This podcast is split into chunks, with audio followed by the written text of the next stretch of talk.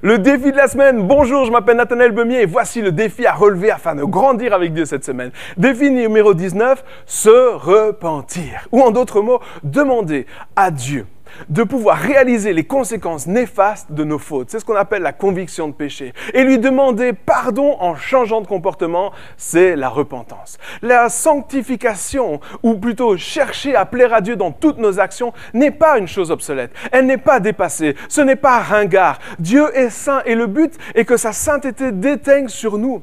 Faisons tout ce qui est en notre pouvoir afin d'être saints comme lui est saint. Parce que nous sommes un peuple mis à part, vivant dans ce monde, mais non selon sa corruption. Et c'est possible parce que la Bible déclare que Dieu crée en nous le vouloir et le faire.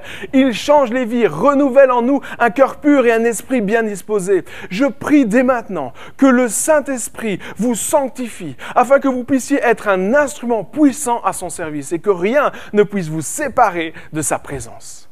N'hésitez pas à inviter des amis à relever ces défis et partager ce que vous vivez afin d'encourager d'autres à les relever également.